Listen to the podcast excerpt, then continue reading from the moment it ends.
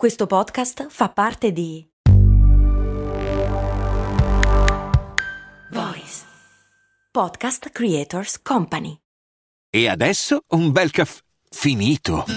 Perché rischiare di rimanere senza caffè quando puoi abbonarti a Caffè Borbone? Prezzi vantaggiosi, costi di spedizione inclusi, tante possibilità di personalizzazione e l'abbonamento lo sospendi quando vuoi. Decidi tu la frequenza, la qualità, scegli tra le cialde e capsule compatibili e crea il tuo mix di gusti e miscele. Mai più senza caffè con l'abbonamento Caffè Borbone. Tutte le info su caffèborbone.com. Questa settimana ho vinto un sacco di premi. L'app che utilizzo per tenere allenata la memoria e per ingannare i tempi morti mi ha fatto sapere che sono diventato maestro di secondo livello. Quella che invece uso per obbligarmi a fare un po' di esercizio fisico a un certo punto ha suonato trionfante, avevo appena superato i mille minuti complessivi di esercizio. Pocket, un'applicazione in cui salvare gli articoli da leggere più tardi, mi ha fatto un sacco di complimenti perché nei giorni precedenti avevo letto più del solito.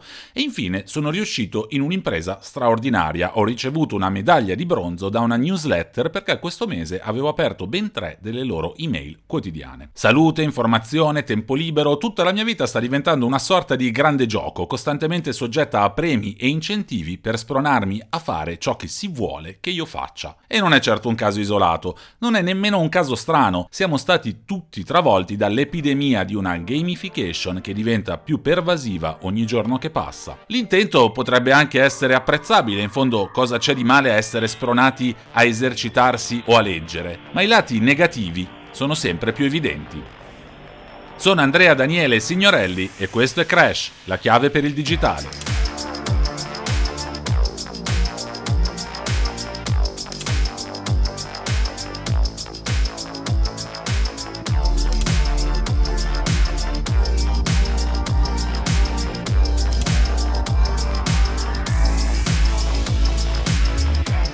Nei piani sotterranei del Disneyland Resort Hotel della California, il lavoro svolto dagli addetti e dalle addette alla lavanderia viene misurato in tempo reale e mostrato su un display elettronico che monitora la produttività. Il nome di ogni dipendente è riportato sul tabellone digitale e assume un colore diverso a seconda della velocità a cui vengono lavati, asciugati e piegati accappatoi, asciugamani, lenzuola e tutto il resto. Se si tiene il passo degli obiettivi fissati dai supervisori, il proprio nome appare in verde. Se si sta rallentando diventa giallo, se si è rimasti indietro diventa rosso. A dare retta ai siti specializzati, ai guru del marketing, eccetera, eccetera, tutto questo ha l'obiettivo di rendere il lavoro più coinvolgente e divertente. I dipendenti della lavanderia del resort Disney probabilmente la pensano in modo diverso e hanno infatti ribattezzato il tabellone digitale di cui abbiamo appena parlato con un soprannome particolarmente pungente, frusta elettronica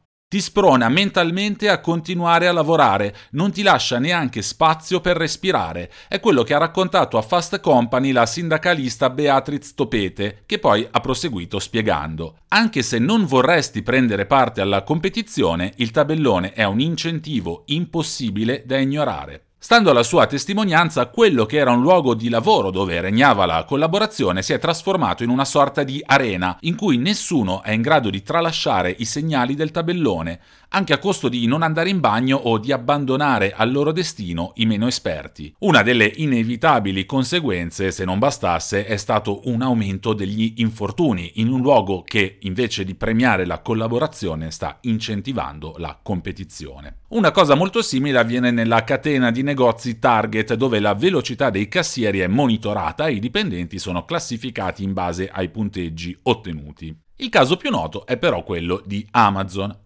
Un'inchiesta del Washington Post riferita agli Stati Uniti e al Regno Unito ha mostrato come in cinque magazzini del colosso fondato da Jeff Bezos siano stati installati in ogni postazione di lavoro degli schermi che mostrano semplici giochi dei nomi accattivanti come Pix in Space o Mission Racer. La rapidità con cui gli addetti compiono il loro lavoro, spostare gli oggetti e mettere assieme gli ordini, si trasforma sullo schermo di Mission Racer nella velocità con cui le automobili assegnate a ciascun lavoratore gareggiano su un circuito virtuale. Come in ogni corsa che si rispetti, ci sono anche dei premi, i cosiddetti swag bucks, una moneta aziendale che può essere utilizzata solo per ottenere del merchandising Amazon come t-shirt o borracce brandizzate. Amazon sottolinea sempre come questa forma di gamification sia volontaria, nonostante le ovvie pressioni psicologiche che spronano i lavoratori e le lavoratrici ad accettarla, e come più in generale lo scopo della gamification sia di combattere la noia e motivare i lavoratori. Dietro questa facciata simpatica è però facile vedere la realtà realtà che si nasconde, ovvero la volontà di aumentare il più possibile la produttività dei lavoratori e spronarli a dare il massimo, trattando gli esseri umani come se fossero dei robot, oppure come ha scritto Stephen Conway, docente di filosofia della Swinburne University of Technology, degli zombie, meccanismi privati dei sensi e spronati ad andare avanti a ogni costo pur di conquistare la ricompensa. Una ricompensa, aggiungo io, che può essere anche solo quella di mantenere il lavoro. Attraverso le tecnologie della gamification, le aziende come Amazon e Disney raggiungono un livello di controllo senza precedenti sui corpi dei loro dipendenti, scrive ancora la già citata Fast Company. È una forma di microgestione che si potrebbe definire taylorismo sotto steroidi e che, come ha sottolineato il filosofo Jerry Moller, premia gli individui in base alle performance registrate e in questo modo riduce il senso di avere uno scopo comune basato sulla cooperazione e sulla sull'efficacia. Al contrario, questa forma di ricompense promuove solo la competizione. Ma perché funziona? Perché psicologicamente la gamification, ovvero letteralmente l'utilizzo di elementi mutuati dai giochi in contesti esterni ai giochi, perché la gamification riesce nel suo scopo di incentivare i lavoratori e le lavoratrici a dare il massimo, anche quelli che probabilmente si rendono conto di essere soggetti a una forma di sfruttamento. Lo ha spiegato lo psicologo Colin De Young che ha scritto siamo incredibilmente reattivi a ogni tipo di segnale che ci indica che stiamo conquistando un obiettivo. Gamificare i processi, prosegue De Young, significa creare un'informazione che ti avvisa continuamente se stai andando nella giusta direzione. Ogni volta che controlli il punteggio e scopri che sei andato bene, ricevi una scossa di dopamina che ti spronerà a dare ancora di più. Ancora una volta entra in ballo la dopamina, un neurotrasmettitore che è alla base della motivazione e che si pensa sia stato sviluppato dal cervello per spronarci alla caccia e facilitare così il sostentamento. Conquistare un obiettivo scatena infatti il rilascio di dopamina facendoci avvertire una breve sensazione piacevole che rappresenta dal punto di vista neurologico la vera ricompensa per aver portato a termine il nostro compito. In epoca contemporanea la dopamina non è più però ovviamente legata al sostentamento, è invece invece alla base, per esempio, della ludopatia, a ogni jackpot corrisponde una scarica di dopamina, alla base della dipendenza da smartphone e social network, a ogni like corrisponde una scarica di dopamina e anche appunto al successo della gamification. La gamification in poche parole può essere vista come un ennesimo strumento per hackerare la psicologia umana, sfruttando necessità ancestrali per eterodirigere i nostri comportamenti secondo i desideri di terzi. Vista così, la gamification solleva anche un grosso problema etico perché se Secondo Tae Wan Kim, che è docente di etica del business alla Carnegie Mellon University, i sistemi gamificati hanno infatti il potenziale di sovvertire il ragionamento etico. Una definizione estremamente inquietante ma che poi viene spiegata attraverso un esempio molto semplice. L'esempio portato da Kim è infatti quello di un bambino che sta annegando. Se lo salviamo perché motivati da compassione o da buona volontà, siamo di fronte a un atto moralmente buono. Ma se gamifichiamo la situazione e quindi ho salvato salvato il bambino per ottenere dei punti bonus, l'atto diventa eticamente privo di valore. Per quanto possa sembrare un esempio astratto e privo di conseguenze pratiche, l'importante si potrebbe dire che il bambino venga salvato, questo aspetto ha dei risvolti estremamente importanti, soprattutto quando si porta la gamification all'interno di realtà come le istituzioni pubbliche che dovrebbero avere a cuore il benessere della collettività. Se il numero di crimini gravi compiuti in un quartiere diventa l'unico punteggio in base al quale viene deciso quali funzionari di polizia saranno promossi, il rischio è che alcuni di questi decidano per esempio di non registrare una certa percentuale di crimini o li classifichino forzatamente come crimini minori e se ci fate caso è un meccanismo che si vede sempre all'opera nei film e nelle serie tv. Oppure, come si vede sempre nei film, che gli agenti di polizia si concentrino talmente tanto sul numero di casi da chiudere entro l'anno da portare a termine alcune indagini frettolosamente, con tutti i rischi che ciò comporta. Nel caso dei medici valutati in base alla percentuale di operazioni di successo compiute rispetto al totale di quelle eseguite, il Il rischio è che si rifiutino di occuparsi dei casi più gravi, mettendo a rischio il paziente. E si tratta di un fenomeno che è già stato documentato. E lo stesso vale per i professori giudicati esclusivamente in base al rendimento della classe, che potrebbero alzare i voti in maniera arbitraria e quindi magari promuovere anche chi non se lo merita. Insomma, le metriche, nonostante la loro aura di oggettività, si prestano in verità a essere truccate molto più del semplice giudizio umano. E poiché siamo esseri umani e non robot, gli espedienti per volgere la dittatura della metrica a nostro favore sono sempre a portata di mano. Più in generale, l'ossessione verso i punteggi e le metriche, che come abbiamo visto sono alla base della gamification del lavoro, rischia di promuovere non solo una competizione esasperata tra colleghi e colleghe, ma anche una visione esclusivamente di breve termine. Le persone si concentrano su queste misure spesso a costo di altri obiettivi ben più importanti, ma che non possono essere misurati, scrive ancora Jerry Muller, che poi fa un esempio molto chiaro. Gli analisti che sono riusciti a individuare Bin Laden ci hanno lavorato lavorato sopra per anni. Se fossero stati misurati in qualunque momento, il loro tasso di produttività sarebbe stato pari a zero. Eppure la possibilità di fare conquiste notevoli dipende proprio dalla capacità di assumersi rischi di questo tipo. Hiring for your small business? If you're not looking for professionals on LinkedIn, you're looking in the wrong place. That's like looking for your car keys in a fish tank.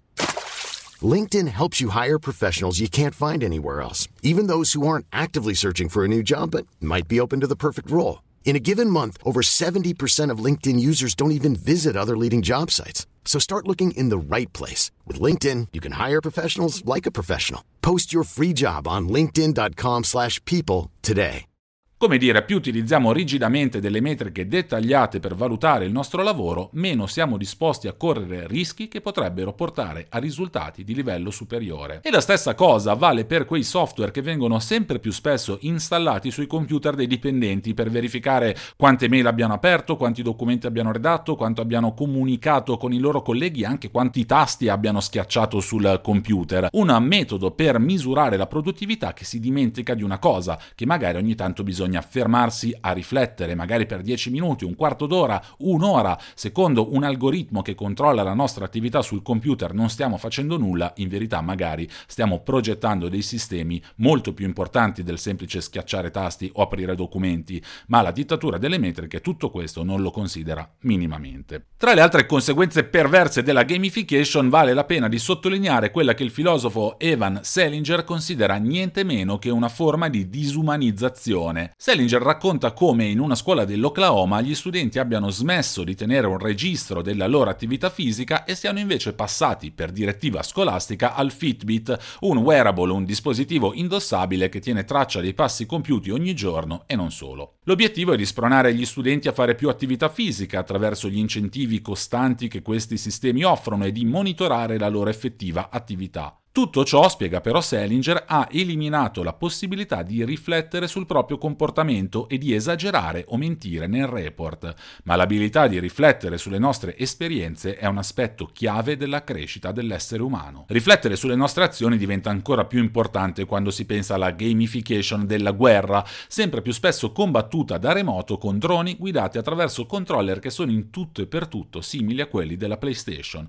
Una sorta di guerra videogioco che ha portato l'esercito l'esercito degli Stati Uniti e quello britannico ad assoldare direttamente dei gamer esperti. Il risultato, come ha raccontato un pilota di drone in un breve documentario pubblicato dal Guardian, è che ammazzare qualcuno diventa simile a schiacciare una formica e non pensarci più. La gamification insomma incentiva la competizione, crea distacco rispetto alle attività svolte e costringe a focalizzarsi sul breve termine. Da quest'ultimo punto di vista si potrebbe anche parlare di gamification della politica causata dai sondaggi che settimana dopo settimana mostrano gli indici di fiducia dei partiti e dei leader. Sondaggi che hanno trasformato la politica, come si legge in ogni manuale di marketing elettorale, in una sorta di corsa di cavalli, sottoponendo i politici al gioco costante del gradimento e rendendo quasi impossibile attuare una pianificazione di lungo corso. Per quanto sia il lavoro ad aver subito la gamification più massiccia, evidente ed esplicita nei suoi veri scopi, ovvero spremere la massima produttività dai lavoratori, la verità è che ogni aspetto della società è stato o si sta in misure diverse gamificando. I social network hanno trasformato la nostra vita sociale in una sorta di contest di popolarità calcolabile al singolo like o singolo follower. Le app per la gestione della vita quotidiana come Life Cycle trasformano in un gioco anche la vita di tutti i giorni, magari dandoci un premio se questa settimana abbiamo lavorato il 15% in più o se abbiamo fatto qualche aperitivo in meno. Mentre le app per la salute preinstallate sugli smartphone ci spronano a camminare di più anche se magari avremo voglia di fare altro e quelle presenti su Apple Watch peraltro ci rimproverano quando non teniamo il ritmo. Tutto diventa soggetto a metriche, misurazioni, punteggi tutto ispirato ai videogame. Peccato che, come spiega il game designer Ian Bogost, proprietà incidentali dei videogiochi come i punteggi e i livelli sono state confuse per elementi essenziali come l'interazione o la complessità comportamentale. Un fraintendimento che probabilmente non è stato calcolato da chi ha progettato ciò che rappresenta l'essenza definitiva della gamification della vita, vale a dire il social credit score cinese, un unico grande ranking sociale che a dire la verità è ancora in corso di sperimentazione, diviso in vari sistemi e sta incontrando anche parecchie difficoltà, ma comunque un sistema che mira a dare punteggi in base a ogni aspetto della vita, le ore di volontariato svolte, la dieta, l'attività fisica, la puntualità nei pagamenti, ma anche le multe prese, gli acquisti fatti e anche le nostre frequentazioni. Tutto allo scopo di premiare i cittadini modello attraverso corsie preferenziali per i concorsi pubblici o magari la facilità maggiore nell'ottenere finanziamenti e punire gli altri. È l'ultimo livello, il mostro finale della gamification della vita e della società, che coi suoi tentacoli abbraccia tutto, dispensando classifiche, premi e punizioni per ogni nostra singola attività, classificando l'umanità e dividendola algoritmicamente in buoni e cattivi. Le persone diventano così materiale da punteggi in stile TripAdvisor e non dovrebbero esserci a questo punto dubbi, non è una storia che può andare a finire bene. D'altra parte, quella celebre puntata di Black Mirror caduta libera l'abbiamo vista tutti. Sono Andrea Daniele Signorelli e questo è Crash, la chiave per il digitale. Vi aspetto ogni mercoledì su tutte le piattaforme di podcast.